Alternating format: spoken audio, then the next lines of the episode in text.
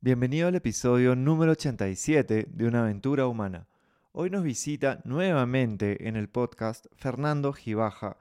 Él es psicólogo y especialista en respiración orientada hacia diferentes fines, como es vivir en general con más bienestar, como es también utilizar la respiración para calmar nuestra mente, para poder gestionar mejor el estrés y también aplicarlo hacia el deporte.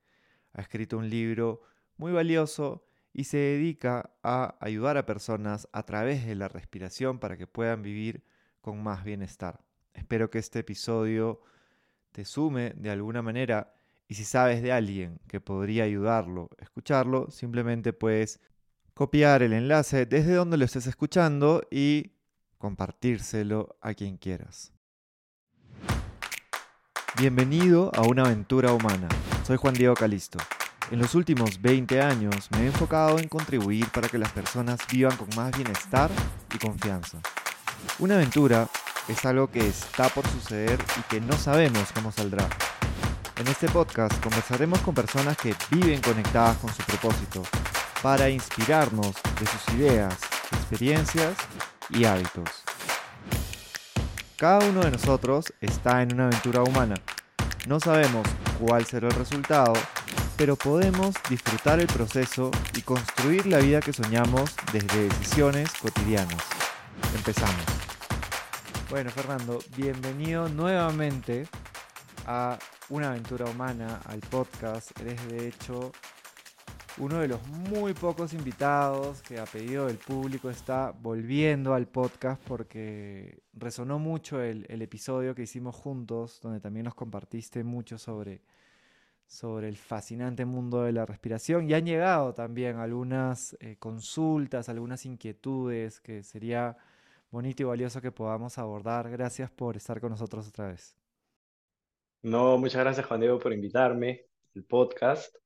Este, para mí es un honor poder compartir mis conocimientos alrededor de la respiración con tu público, con la gente que te escucha y poder resolver algunas dudas, ¿no? Y también es un honor que a las personas les haya gustado, ¿no? El podcast que tuvimos y, que les haya resonado, ¿no? Así que listo para poder brindar la información y resolver dudas y conversar un poquito sobre este tema tan maravilloso. Muchas gracias, hermano. Es también un honor eh, poder entrevistar a, una persona que, que trae tanto, tanto conocimiento, tanta ética, que también lo has volcado, en un, lo has plasmado en un libro, que vamos a también a volver a poner en las notas del, del episodio, que es una muy buena base para cualquier persona que quiere conocer más sobre los fundamentos, sobre toda la ciencia que hay detrás de la respiración. Eso es algo que que me encantó de tu libro, las referencias y cómo cuando alguien quería profundizar sobre algo que mencionaba, simplemente tenía que ir a la, a la parte de bibliografía y seguir el estudio. Quería comenzar, Fernando, hablando del deporte. Tú eres una persona deportista y también trabajas con deportistas desde la respiración. Entonces, ¿qué, qué nos podrías eh, compartir desde el mundo de la respiración para poder tener un mejor eh, desempeño, una mayor conciencia de cómo estamos también eh, dentro del espectro del deporte. Sí, es, un, es una excelente pregunta y es un tema este, que recién está entrando, ¿no? Recién están calando los deportistas cómo utilizar su respiración para optimizar su rendimiento. ¿no? Y creo que hay elementos generales ¿no? que se pueden generalizar y hay elementos individuales que cada uno tiene que ir viendo mientras va aplicando y va siendo más consciente de la respiración dentro de, del deporte que realiza. ¿no? Entonces, en los elementos generales que de alguna manera nos impactan a todos en, el tema de la respiración y el deporte, están los músculos de la respiración. Y he tenido diferentes deportistas, ¿no? patinadores, este, futbolistas, runners, Ironmans, este, y pueden tener un físico muy bueno, es decir, un potencial del uso de esos músculos de la respiración muy bueno, pero aún así no utilizan eficientemente. No todos, pero algunos todavía pueden utilizar aún de una manera más eficiente su respiración o los músculos de la respiración. Y creo que eso es muy importante para los deportistas, ¿no? Ya hay un potencial, ya hay unos músculos desarrollados, hay que aprender a utilizarlos no solo para la mecánica del deporte, sino también para la biomecánica de la respiración. Entonces, como principio general, y, creo que es algo que todos tenemos que tomar en cuenta, la inhalación es expansiva en todo el cuerpo, desde el suelo pélvico, abdomen, costillas, pecho, se expande, sobre todo cuando están haciendo deporte que utilizamos casi la máxima capacidad pulmonar, no tenemos que ventilar bien. Es expansiva. Y a veces lo que yo veo es que hay zonas que se expanden y hay otras que no se expanden en los deportistas. Y cuando uno observa eso, uno tiene que trabajar esa zona que no se está expandiendo. ¿no? Y la exhalación es, de alguna manera, involucra una contracción.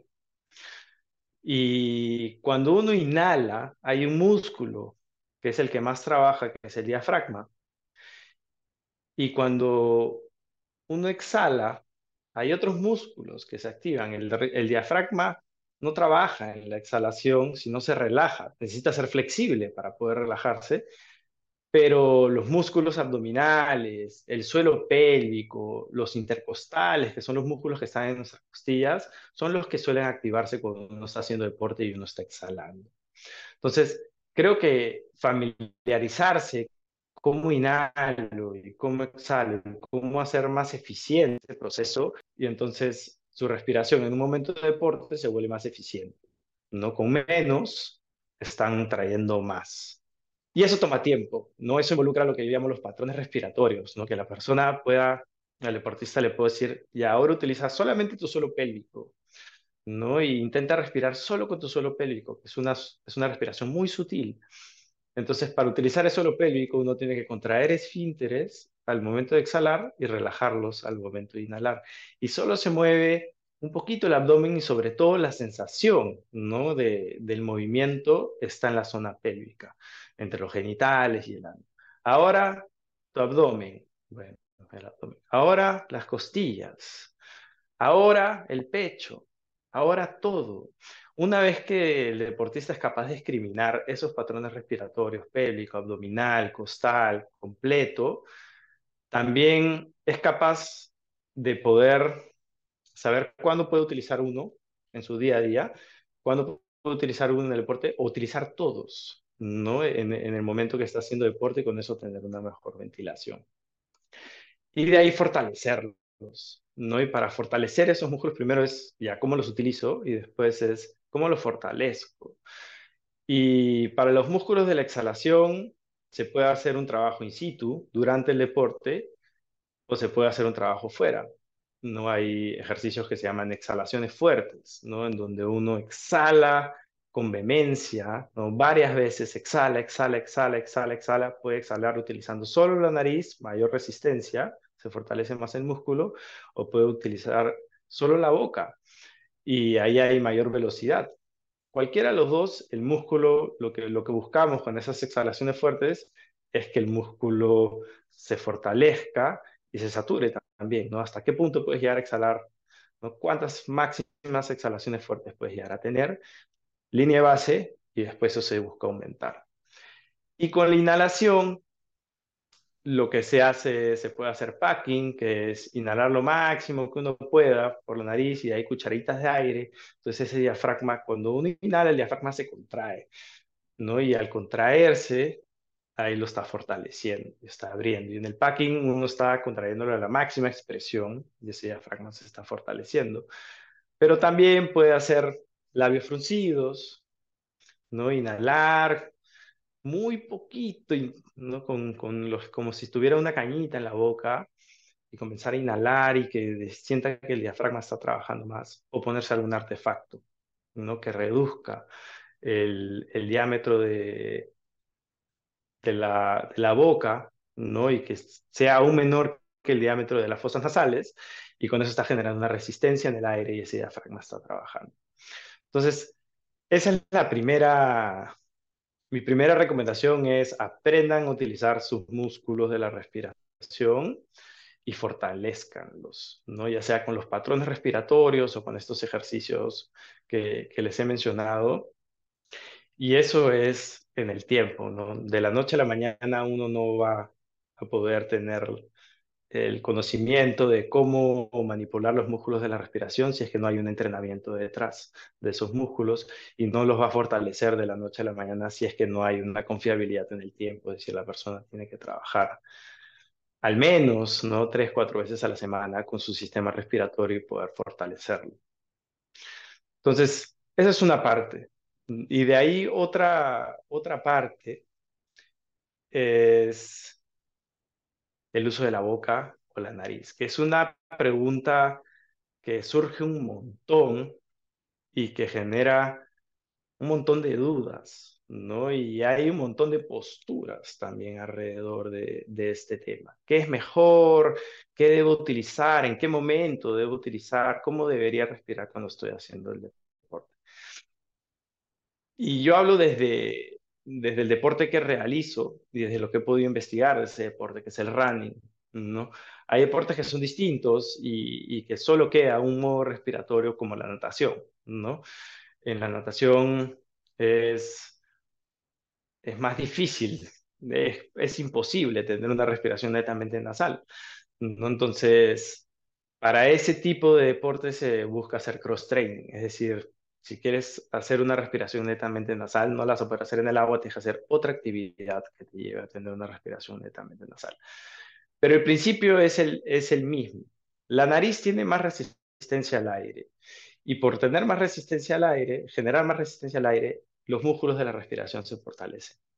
No es como, es, es una pesa más, más pesada ¿no? que le estamos dando a estos músculos de la respiración. Entonces, dentro del entrenamiento, debería haber entrenamiento en respiración netamente nasal. Y normalmente se recomienda que eso sea en zona 1, zona 2, zona 3, o sea, hasta una intensidad moderada. Netamente nasal está fortaleciendo esos músculos de la respiración. Pero en tu entrenamiento también hay altas intensidades, ¿no? Y también deberías aprender a utilizar la boca. No, sola, ni siquiera la boca, dejar libre la respiración, que el aire entre por donde tenga que entrar, por la nariz y por la boca y salga como tenga que entrar. Y lo que estamos haciendo allí es quitarle esa resistencia. Entonces, si estamos a la máxima intensidad, el músculo, al menos nuestros músculos de la respiración, no están ejerciendo tanto esfuerzo. Entonces, estamos economizando esa energía para los músculos que realmente están haciendo un desgaste fuerte en ese momento. Entonces, creo que uno tiene que, ser versátil con el tema del modo respiratorio. Es, si estoy en zona 1, zona 2, hasta zona 3, puedo utilizar mi nariz y si quiero fortalecer mis músculos, con mayor razón, utilizo mi nariz. Y eso va a generar una mayor sensación de ahogo, pero en el tiempo esa sensación de ahogo se va, se va diluyendo.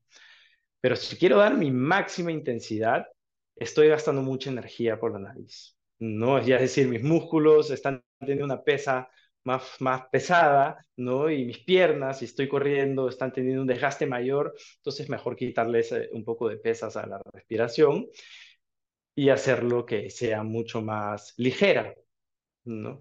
Y en, la, en alta intensidad tampoco es que suene muy fuerte, o sea, si estoy respirando por, dejando libre la respiración, no debería estar... Eso es muy fuerte, no muy fuerte y estás trabajando mucho tus músculos, a no ser que los quieras entrenar. Pero si no, debería ser que suene muy poquito, ¿no? O sea, estás respirando rápido, pero la resistencia es tan pequeña que esos músculos están trabajando como en una velocidad crucero o, con una resistencia muy baja, entonces no se van a agotar tan rápido, no, no vas a sentir ese desgaste tan rápido. La otra cosa entre la boca y la nariz es que la nariz involucra, con la nariz uno expulsa menos, ¿cómo decirlo? Menos humedad, ¿no? Entonces se deshidrata menos rápido. Si vas a correr 25 kilómetros, 30 kilómetros y sabes que vas a estar en una intensidad alta y sabes que vas a utilizar tu boca, tienes que llevar algún, algún líquido sí o sí, ¿no? Porque te vas a deshidratar más rápido. Pero si estás con la nariz, hay menos deshidratación, entonces eso lo puedes prolongar un poco más, ¿no? Tu cuerpo no se está deshidratando tan rápido. Igual si vas a correr 25 o 30 kilómetros, también es bueno llevar agua, pero no vas a tener la necesidad de estar tomando tanto líquido, no durante, no vas a tener la mayor frecuencia de tomar ese, ese líquido. Entonces, creo que eso también es importante saberlo.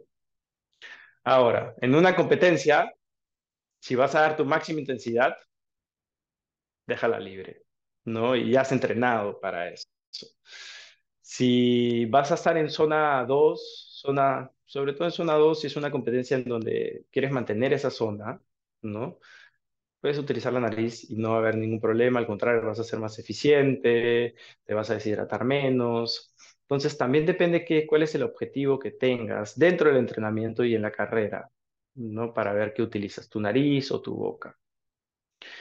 Y de allí, por último, la respiración es el gran medio para recuperarse. No, creo que no hay otro medio que te pueda fomentar procesos de recuperación y restauración tan rápido como un trabajo respiratorio. ¿Por qué? Porque activa ese sistema. Cuando uno está haciendo deporte, el sistema que está activado es el sistema simpático, ¿no? Y, es el que se tiene que activar. Pero después de hacer deporte, si uno quiere recuperarse más rápido, tiene que activar este otro sistema, que es el parasimpático, que es el de restauración y crecimiento.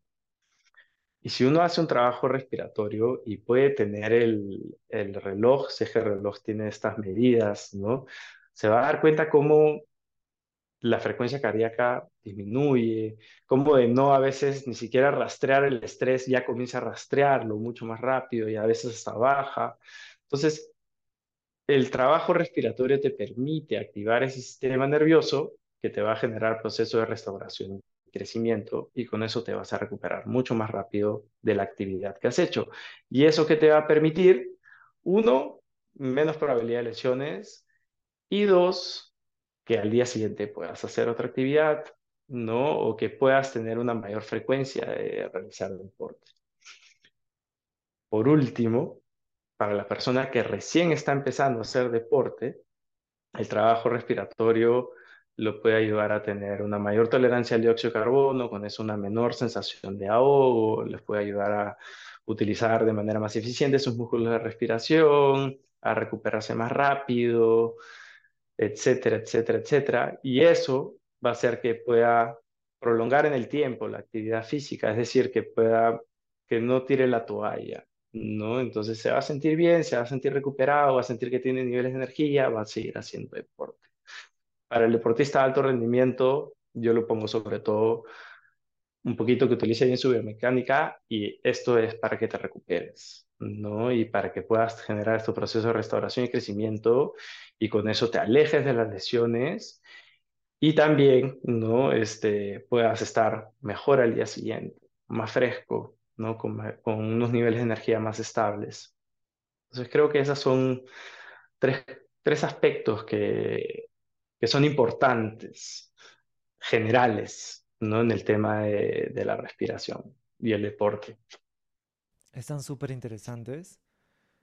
De hecho que mm, creo que la generalidad también le permite a cualquier persona, ¿no? Que está empezando a correr o que lo quiere aplicar para para el fútbol, para el vóley, no para lo que sea, tener en cuenta estos tres principios son súper valiosos.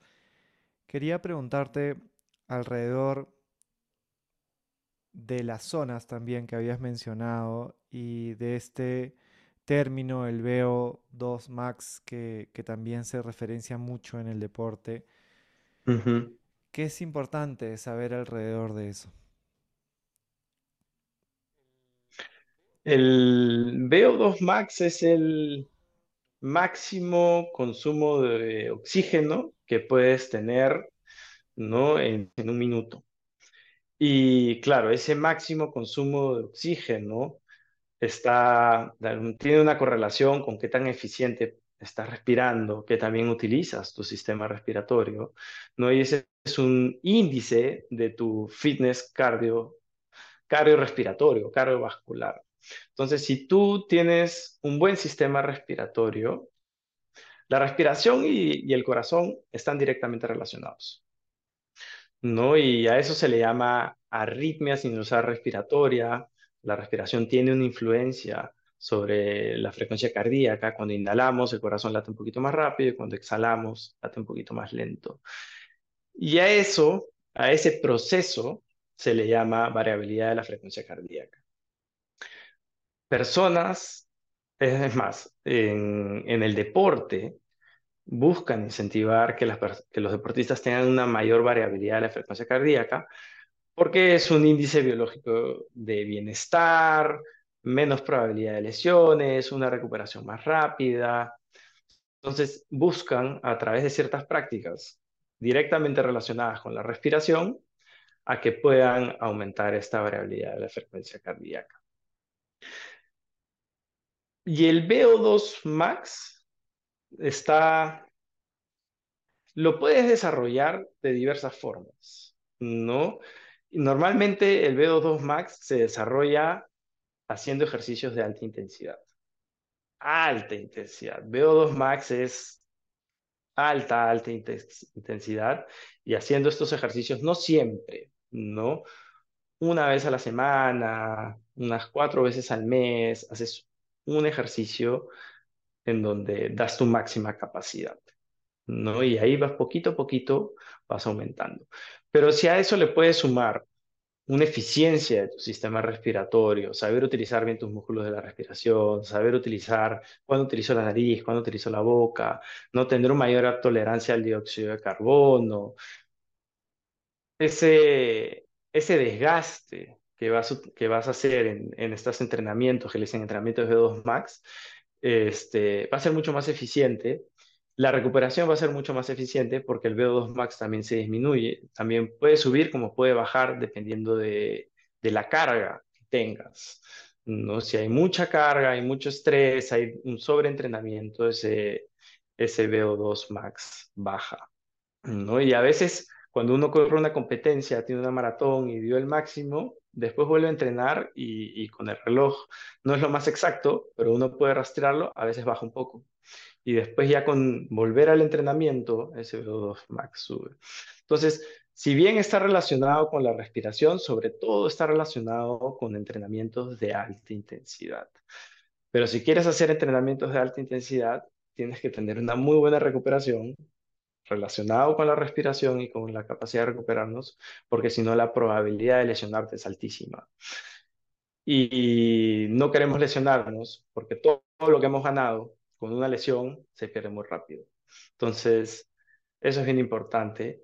Y para mantenerse, en el caso de que se lesionen y, salen de, de la actividad física, el trabajo respiratorio es un trabajo cardiorrespiratorio. Entonces, si estamos todavía manipulando nuestra respiración, haciendo exhalaciones fuertes, haciendo sostenimientos agresivos, ahogándonos, el día que volvamos al deporte, bueno, hay unos músculos que van a, van a verse impactados si estamos corriendo, son las piernas, ¿no? Este, pero nuestro core, que son los músculos de la respiración, está intacto. Nuestra tolerancia al dióxido de carbono con estos ejercicios está intacta. Entonces, volver al entrenamiento va a ser mucho más fácil y no vamos a sentir que hemos retrocedido tanto. Entonces, inclusive en la lesión, el trabajo respiratorio es un as bajo la manga para no perder todo eso que hemos ganado. De allí las zonas, ¿no? Y, y ese es otro, otro gran tema, ¿no? Normalmente, las zonas te las puedes sacar el, si tienes un reloj inteligente, te las puedes sacar. Hay unas este, ecuaciones generales también para sacar tu zona. Depende de cada uno y, van cambiando en el tiempo. Va mejorando tu performance, a veces tu frecuencia cardíaca puede disminuir y esas zonas también van cambiando. Pero si uno ya tiene sus zonas y, y uno más o menos este, quiere saber cómo, cómo entreno utilizando esas zonas, ¿no? La recomendación básica es 80-20, ¿no? Es decir, el 80% de tu entrenamiento debería estar en una zona 1, la 1 es un poco complicada, pero sobre todo en zona 2. Y el otro 20% deberías estar en zona 4, zona 5. Entonces, lo que suele pasar es que queremos hacer más, nos entusiasmamos y, si no tenemos un reloj inteligente no, vamos, no, no podemos rastrear eso y de la nada nos damos cuenta que hemos hecho todo el mes, si es que no tenemos en cuenta esto, no lo estamos monitoreando, todo el mes ¿no? que hemos entrenado en zona 4, zona 5. Ya la probabilidad que te lesiones es muy alta. puede ser no ese mes, pero en el tiempo es muy alta la que, que te vayas a lesionar. Y es muy alto también la probabilidad de que tarde o temprano sientas un desgaste extremo, ¿no? Y, ya no tengas tanta motivación para entrenar o te sientas muy cansado. La zona 2, y últimamente se ha, vuelto, se ha puesto de moda otra vez y la han investigado un montón, este, es una zona en donde la mitocondria se agranda y se genera más mitocondria dentro de las células. La mitocondria es el organismo encargado de generar energía. Entonces, a mayor mitocondria, a una mitocondria más grande, tenemos más capacidad de generar energía. Por consiguiente, tenemos más resistencia en el tiempo. Y, se los digo, la zona 2 puede ser frustrante, eh, eh, porque a veces y uno está viendo, ¿no? Y mi zona 2 es entre 140 y 150 pulsaciones por minuto. Y viene la pendiente y me fui a 160 uy, tengo que bajar, bajar, bajar, y a veces no lo bajo, voy a, voy a ser sincero, a veces ya digo, ya que importa, ya, ¿no? Ya me subo un poco y, ya después veo. Pero si realmente uno quiere tener todos estos beneficios de la zona 2, que es una mayor resistencia, mayor nivel de energía, menos probabilidad de lesionarse, uno tiene que estar, ¿no? En, en es decir, en, en las pulsaciones por minuto de su zona 2. Y eso puede involucrar al comienzo, sobre todo cuando uno recién está entrenando, ni siquiera poder salir a correr afuera, tener que hacerlo en una faja en donde estás más controladas las variables y poder mantener esa zona 2. Con el tiempo, esa zona 2 se va dilatando. En mi caso, al comienzo, como les digo, yo tenía que hacer faja para, para mantener esa zona 2, al menos una hora. Cuando salía afuera, porque claro, mantienes una, una gradiente, ¿no? Mantienes una velocidad, es mucho más fácil, controlas mucho más variables, estás como en un laboratorio controlando todo para mantener esa zona 2. Cuando salía, ¿no? Después, solo podía mantener esa zona 2 durante media hora y de ahí se me disparaba. Intentaba bajarlo, a no ser que caminara, se me disparaba. Hoy en día puedo mantener esa zona 2 con pendientes, bajando un poco la velocidad, una hora y veinte, ¿no? Y llevo entrenando esa zona 2, siendo bien, bien minucioso en esa zona 2 ya casi 8 o 9 meses. Entonces, y la verdad, cualitativamente, mi experiencia personal, ¿no? Me ha permitido mantener un régimen de entrenamiento mucho más duradero. Me ha permitido tener pequeñas lesiones de las cuales me puedo recuperar mucho más rápido. Cuando no sabía de la zona 2 y entrenaba vehementemente, ¿no? Queriendo hacerlo cada vez más rápido, más fuerte, bajar mi pace cada vez más, terminaba con una lesión que me dejaba un mes, mes y medio fuera. Entonces, creo que eso es importante de las zonas, ¿no? Saber que el 80, la regla 80-20 es importante y esa zona 2 te cuida, pero también te da más mitocondria y eso, aunque no creas en ese momento porque sientes que estás muy yendo muy lento, en el largo plazo te va a dar una mayor resistencia, sobre todo si estás haciendo trabajos de fondo.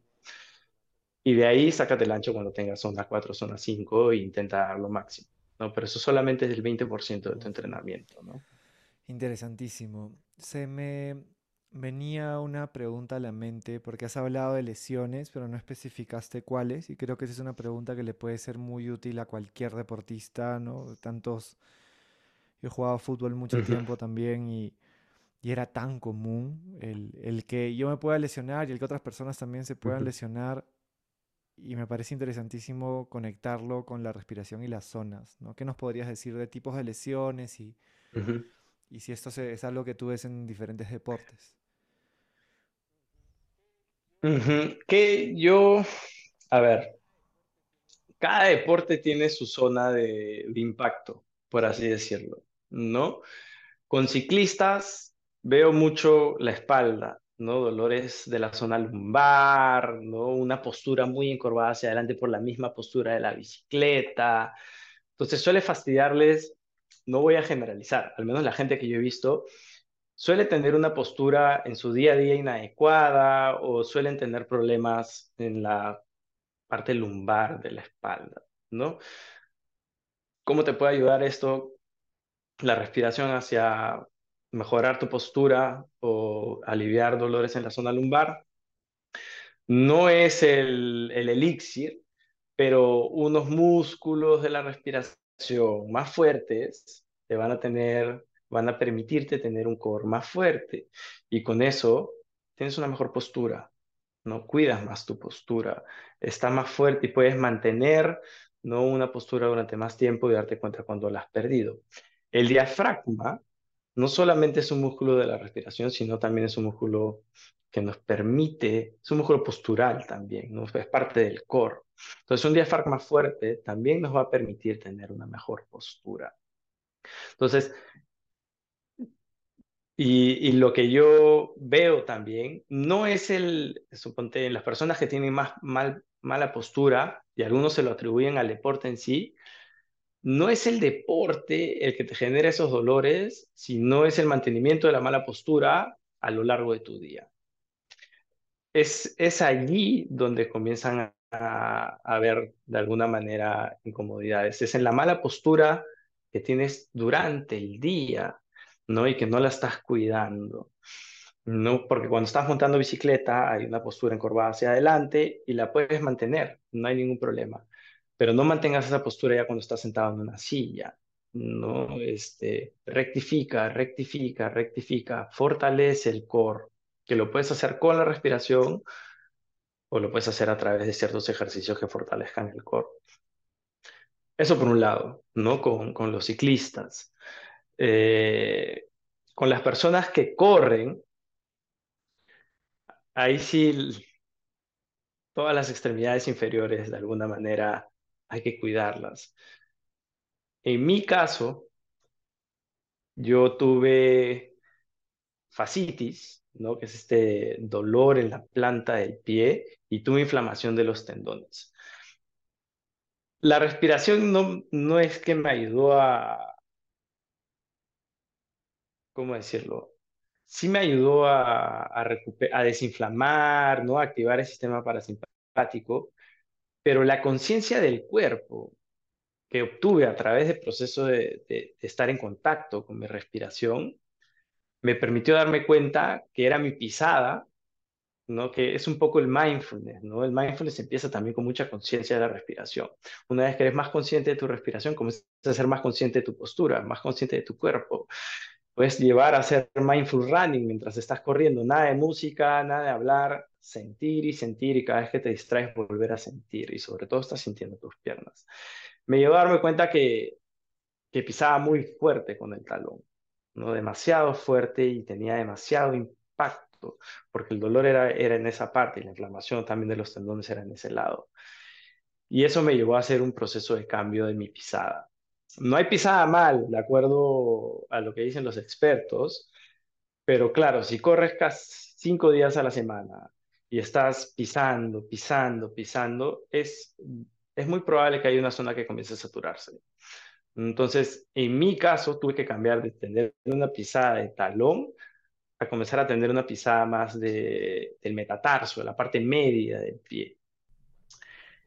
Cuatro meses después, te lo juro que yo me levantaba la mañana y parecía un anciano, no podía caminar, me dolía horrible, ¿no? Y a lo largo del día se iba yendo ese dolor, pero realmente era un dolor que yo decía, ¿cómo voy a sobrevivir de esto? ¿No? O sea, si, si, si estoy a mis 35 años, no sé qué va a pasar, o dejo de correr, pero conforme, bueno, me fui informando y conforme fui sintiendo cómo corría, me di cuenta que, ah, sí, tengo demasiado impacto justo en esa zona donde me duele. Entonces, ¿cómo hago para cambiar eso? Y comencé a cambiar mi pisada.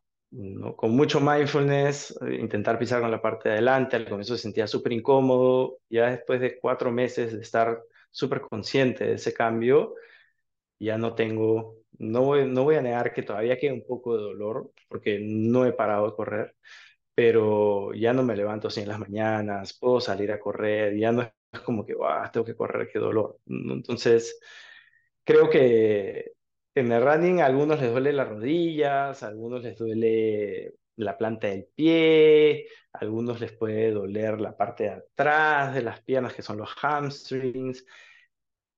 Y si hay algún dolor, lo que yo les invito a hacer es que hagan mindful running o que tengan atención plena en el deporte que están haciendo y vean qué, qué, qué aspecto de su mecánica puede estar generando ese dolor. No, no salgan a correr con, con audífonos o conversando con alguien, genial, perfecto, pero si quieren identificar qué, qué y no tienen un entrenador que les puede estar diciendo este, qué, qué, qué parte de la mecánica que están utilizando pueden optimizarla para que eso no suceda, háganlo muy conscientemente, extraigan al mindfulness y comiencen a ver qué es lo que, lo que hacen, ¿no? qué conducta están ejerciendo en el deporte que puede estar generando ese dolor. Una vez que lo identifican, comienza el cambio. ¿no? Y el cambio también requiere mucha atención y mucha conciencia plena para poder implementarlo y que se vuelva un hábito, por así decirlo, ¿no? y que el cuerpo se acostumbre a ese cambio. Entonces, creo que eso es, eso es bien importante y, son las dos vertientes con las que trabajo con los deportistas y con las personas generales, es la respiración, pero también es la conciencia plena, ¿no? Es, y la conciencia plena no es algo esotérico y espiritual, es estar atento en el momento en el que estás, ¿no? Y si estás corriendo, corre, ¿no? No, no lo tienes que hacer siempre, pero si realmente quieres disfrutar de los beneficios que te puede traer la conciencia plena, este, para mejorar tu, optimizar la eficiencia de cómo se mueve tu cuerpo, tráela, tráela mientras estás corriendo, mientras estás nadando, mientras estás montando bicicleta, date cuenta, ¿no? ¿Cómo es, cómo es tu cuerpo? Siéntelo, ¿no? Si hay algún dolor, siente ese dolor intenta ver por qué puede estar siendo, generándose ese dolor. Y con eso te puede, puede ser el inicio de generar un cambio, ¿no? Y ese cambio puede ser el inicio de optimizar tu movimiento y con eso que esa, que esa lesión o que ese fastidio no crezca o, o no vuelva. Fascinante todo lo que nos compartes.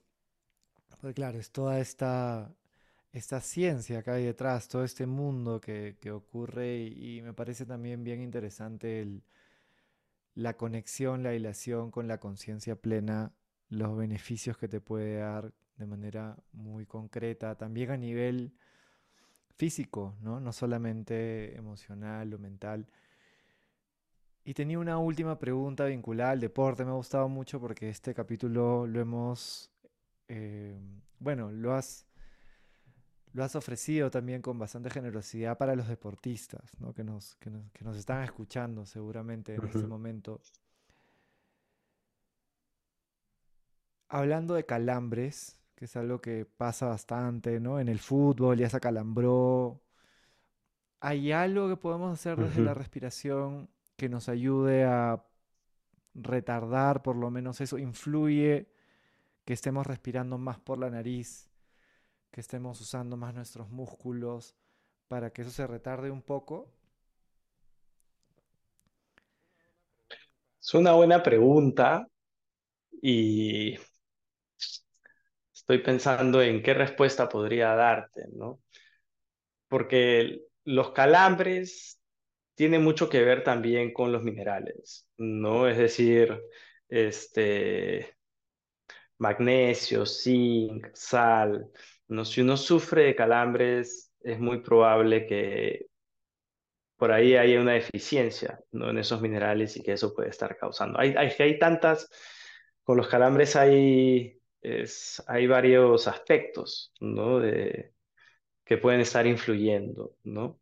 Una saturación también de un exceso de deporte, un exceso en intensidad del deporte también puede producir esta contracción muscular, ¿no? Un, un, exceso de ácido láctico también puede producir esta contracción muscular, que lo podemos denominar calambres, ¿no? Son, son distintos, pero puede producir esta contracción muscular.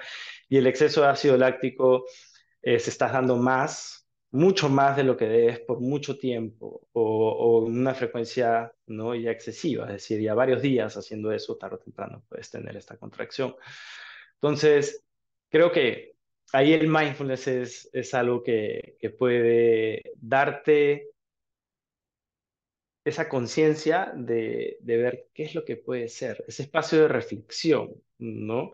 Estoy exigiéndome demasiado, no estoy tomando bebidas que tengan, porque una cosa es tomar agua mineral y otra cosa es tomar agua de caño o agua que no tiene ni un mineral, ¿no? Entonces no te está aportando ninguna sal, ni magnesio, ni zinc, ni nada, ¿no? Que, que va a ayudar a, prevenir esos calambres. Entonces, o una bebida rehidratante, pero hay bebidas rehidratantes y bebidas rehidratantes también, ¿no? Que no tienen esos minerales, ¿no? Entonces, si uno quiere hidratarse bien para prevenir eso, uno tiene que o tomar agua mineral que tenga esos minerales o tener bebidas rehidratantes que también puedan tener sal, magnesio, zinc y con eso ver si es que ese es el, de ahí, por ahí el, el origen del problema, ¿no? Sino también uno tiene que ver qué tan intenso no ha sido mi entrenamiento, no qué tan fuerte ha sido mi entrenamiento, durante cuánto tiempo he entrenado en esa intensidad que me ha generado este dolor o qué tanta frecuencia estoy entrenando tan fuerte. Lo que sí puede, entonces, es un poco de conciencia, de, conciencia y reflexión, ¿no? Alrededor de qué es lo que está pasando con mi cuerpo que, que me lleva a tener estos dolores, ¿no? Pero por último, y, lo vuelvo a repetir, una vez que el músculo está ahí hecho una roca, ¿no? Lo que tengo que hacer es soltarlo, es relajarlo, y la manera de relajarlo no es pasándonos un rodillo, este, que también puede ser bueno, ¿no? Con conciencia plena, al igual que el estiramiento, con conciencia plena. Y es lo que también veo. Este, pasan el rodillo y lo pasan de una manera tan agresiva que a veces parece que se están haciendo más daño que bien o están estirando y están jalando, queriendo llegar al máximo de su capacidad cuando pueden romper fibras del músculo, porque ese músculo está contraído, está inflamado, es mucho más probable que se pueda romper. Si hay conciencia plena, uno sabe que ese es el límite. No, no, no, no mi potencial, yo quiero llegar hasta allá y eso quiero hacerlo ahorita. No, no, no. Tu límite en el aquí y el ahora. Hasta ahí puedes llegar. Hasta ahí hay dolor, ahí me quedo. Y siento el dolor y estoy en el dolor pero no, no quiero ir más allá de eso, ¿no? Porque al final eso es contraproducente. Y de allí es activar este sistema nervioso parasimpático. Dos maneras de activarlo. Descansa bien, duerme bien, acuéstate, duerme tus ocho horas, ¿no? Y, o sea, acuéstate temprano y, o levántate un poco más tarde, dependiendo, ¿no? Qué es lo que es más útil para ti, pero descansa, duerme, ¿no? Eso es dormir es el sistema, es la activación del sistema nervioso parasimpático por excelencia, ¿no? Pero la respiración nos permite activarlo, ¿no? Fuera del espacio del sueño. Entonces, si hay esta contracción, activa tu sistema nervioso parasimpático respirando, ¿no? ¿Y cómo lo activo? Intenta respirar cada vez más lento. Te echas y si al comienzo puedes inhalar 3 segundos y exhalar 3 segundos, intenta llegar a 5. Y después intenta llegar a 8, a 9, a 10, a 15, hasta que encuentres una zona en donde sientas que, uff, está súper lenta mi respiración, pero aún así no me estoy estresando porque ya me estoy ahogando y está ya demasiado exigente, ¿no? Mientras más lento, más lenta sea tu respiración y más calmado te sientas, tiene que ver también con esta relación, con esta sensación de calma, porque si estás respirando muy lento, pero estás eh, exigiéndote mucho, te estás estresando un poco. Entonces, el objetivo es, estoy respirando súper lento y a la vez me estoy sintiendo cada vez más calmado. Un poquito de sueño puedo tener. Genial, has activado tu sistema parasimpático conscientemente.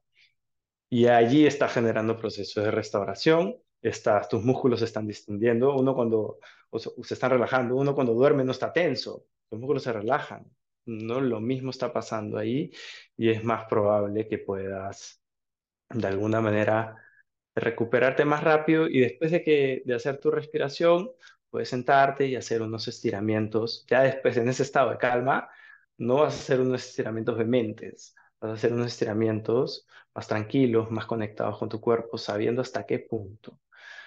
Y cuando estás haciendo el estiramiento, cuando quieres jalar un poquito, ir un poquito más allá, exhala, no bota el aire. ¿no? Cuando exhalas, recuerden, se activa este sistema parasimpático milésimas, ¿no? Baja la frecuencia cardíaca y eso nos puede permitir exhalar un poquito y estirar un poquito más.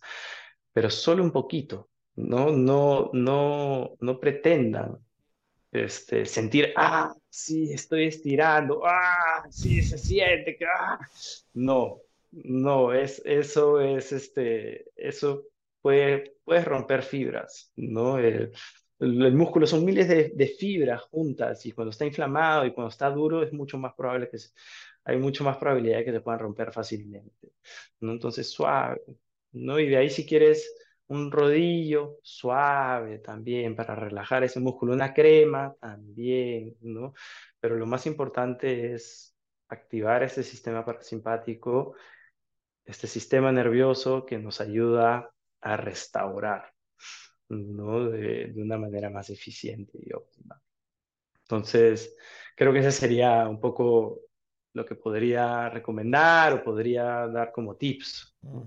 Súper valiosos, muchas gracias por compartirlos. Creo que han sido bien completos y, te muestran cómo, cómo la conciencia y la curiosidad también te puede llevar a ver las diferentes posibilidades y, resolver y reaccionar ante ellas. Quería hacerte una última pregunta, Fernando, ya orientada hacia una persona que, por ejemplo, está comenzando a hacer un deporte a correr, por ejemplo, o a montar bicicleta, ¿qué le recomendarías en líneas generales? ¿Qué mensaje importante crees que necesitaría escuchar? A ver, hay dos, pueden haber dos versiones de esa persona. Una persona que ha hecho mucho deporte antes y dejó de hacer deporte durante mucho tiempo y ahora quiere volver. Olvídate de tu pasado olvídate de tu pasado, este es tu presente y con mucha humildad vuelve a empezar. Con mucha humildad, ¿no? Porque si crees que eres la persona del pasado, vas a ir más fuerte, vas a, de alguna manera, a desgastarte mucho más rápido y eso te puede generar una lesión o puede hacer que te sientas ya muy cansado después de, después de un entrenamiento, igual día siguiente tengas un dolor muscular muy fuerte y no quieras volver a entrenar. Entonces, si has hecho mucho deporte antes, pero has dejado mucho tiempo de hacer deporte y quieres volver, deja tu pasado, buen recuerdo, bonito, fui bueno, tengo ese potencial, pero ahora con mucha humildad no lo tengo y empiezo en mi zona 2, sea cual sea esa zona 2. A veces esa zona 2 simplemente es una caminata. Y es bonito porque esa zona 2 te enseña a ser humilde, ¿no? cuando tienes esa historia, te enseña a dejar el ego de lado y a volver a empezar, ¿no? Hay potencial de mejora totalmente, pero en el aquí y el ahora no lo tienes y tienes que tener esa humildad para enfrentarte a eso, a esa realidad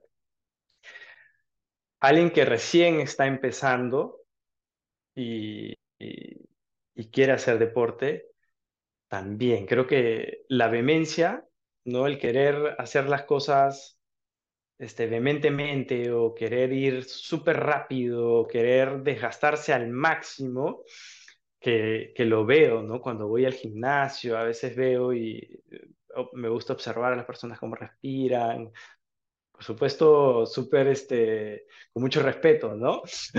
con mucho respeto, pero como psicólogo me gusta observar, ¿no? Observar, ver, ¿no? Cómo se comportan las personas. Y, y la gran mayoría, al menos desde mi perspectiva, desde lo que yo veo, están dando el 100 por el 100 en esa sesión, ¿no? Y eso no debería ser así, ¿no? El 100 por el 100 cuando quieres romper tu, tu marca, ya sea en una competencia contigo mismo, ahí el 100 por el 100. Pero eso solamente se lo dejas a ese momento, ¿no? En el momento de entrenamiento, 80-20, y ese 80 es, es tranquilo. ¿no? Entonces, si están empezando, lento, suave, el proceso es largo. Yo hace yo, o sea, he hecho deporte toda mi vida, ¿no? Y, pero pasé una época difícil en donde dejé el deporte por completo, donde me subí 30 kilos y yo había corrido tabla, ¿no? Había dado clases, tenía, salía a correr, tenía un buen físico, ¿no? Y, y quise volver con, con esa noción de así era yo y bueno, volví, volví muy vehemente. ¿No? Y, y eso te cansa y al final no entrenas como querías entrenar, entrenas mucho menos días, por ahí te lesionas. Entonces, de verdad que es un proceso lento. No esperen que en un mes van a tener el físico que quieren tener, o van a correr lo que quieren correr, o van a hacer eh, los kilómetros nadando que quieren, que quieren hacer, o la cantidad de metros. Entonces, es un proceso lento eh, y, es un, y tiene que ser un proceso lento para que no haya pausas en ese proceso, para que sea un proceso lento pero continuo. Entonces, vayan suave, no sean tan exigentes, tengan compasión con ustedes mismos, compasión con su cuerpo, no le están dando estrés, el deporte es estrés, hay que dárselos paulatinamente cada vez un poquito más. Es un buen estrés, pero tampoco queremos quemarlo. Entonces, y, si tienen un reloj inteligente, midan su zona 2, vayan en esa zona 2, sean humildes y de allí un, un entrenamiento a la semana pueden, pueden ponerle intensidad. Con una previa fase de warm-up, ¿no? de calentamiento, pueden meter intensidad. Pero más lento es mejor, más tranquilos es mejor. Eh, podemos hacer lo que se llama un smart training, ¿no? A, lo largo, o sea, al final, si uno va muy fuerte, entrena menos días, ¿no? Y hay más probabilidad que se lesione. Si uno entrena un poco más suave, ¿no? De ahí se da cuenta y voltea y se da cuenta que llevo ocho meses entrenando casi cinco veces a la semana, ¿no? Y, y me siento bien y no me siento desgastado y no me he lesionado. Entonces, suave, no suave, vayan poco a poco y van a ver que por ahí en el día a día no se siente tanto el avance, pero después de tres meses voltean y se dan cuenta que su rendimiento físico, su resistencia, su potencia ha mejorado considerablemente. Y sean diversos, ¿no? En, todos los entrenamientos, en todos los deportes hay diferentes tipos de entrenamiento y eso es importante, ¿no? Este, hablo desde la experiencia de, del running, ¿no?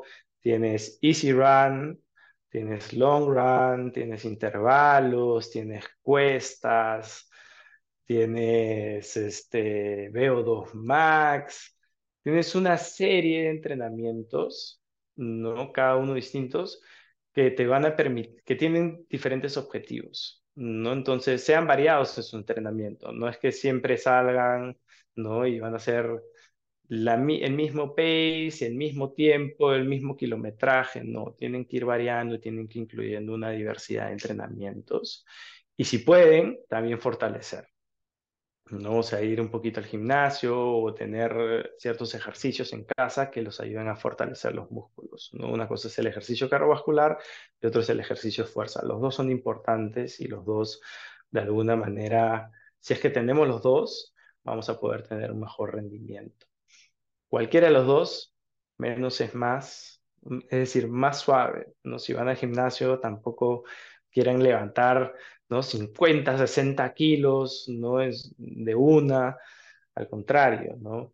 Menos peso, más repeticiones, es mucho más seguro, ¿no? Entonces váyanse por el lado seguro para que puedan perdurar, ¿no? Y generar de un hábito seguro y que les traiga satisfacción.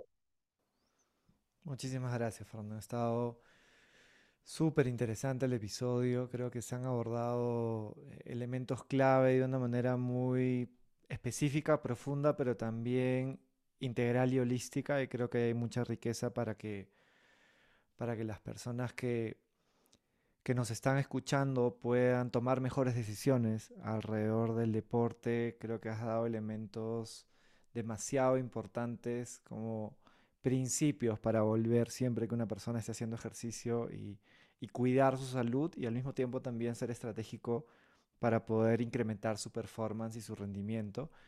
Gracias nuevamente por, por acompañarnos, por tu tiempo, por tu energía, por compartir con tanta generosidad, responsabilidad y sustento también. ¿no? Como tu libro está tan sustentado también, lo que nos trae siempre suele estar muy sustentado también en, en estudios, en referencias, en prácticas y creo que es justamente lo que se necesita alrededor de la respiración y alrededor del deporte también, ¿no? Que se conectan tanto y que pueden hacer tantísimo bien o pueden también generarle daños y lesiones a las personas. Entonces, gracias por estar con nosotros y ojalá que pronto volvamos a, a tener otro espacio, que, que, se nos quedaron algunos temas en el tintero, desde la psicología, todo lo valioso que tú traes y creo que hay muchísimos regalos también que puedes compartirnos.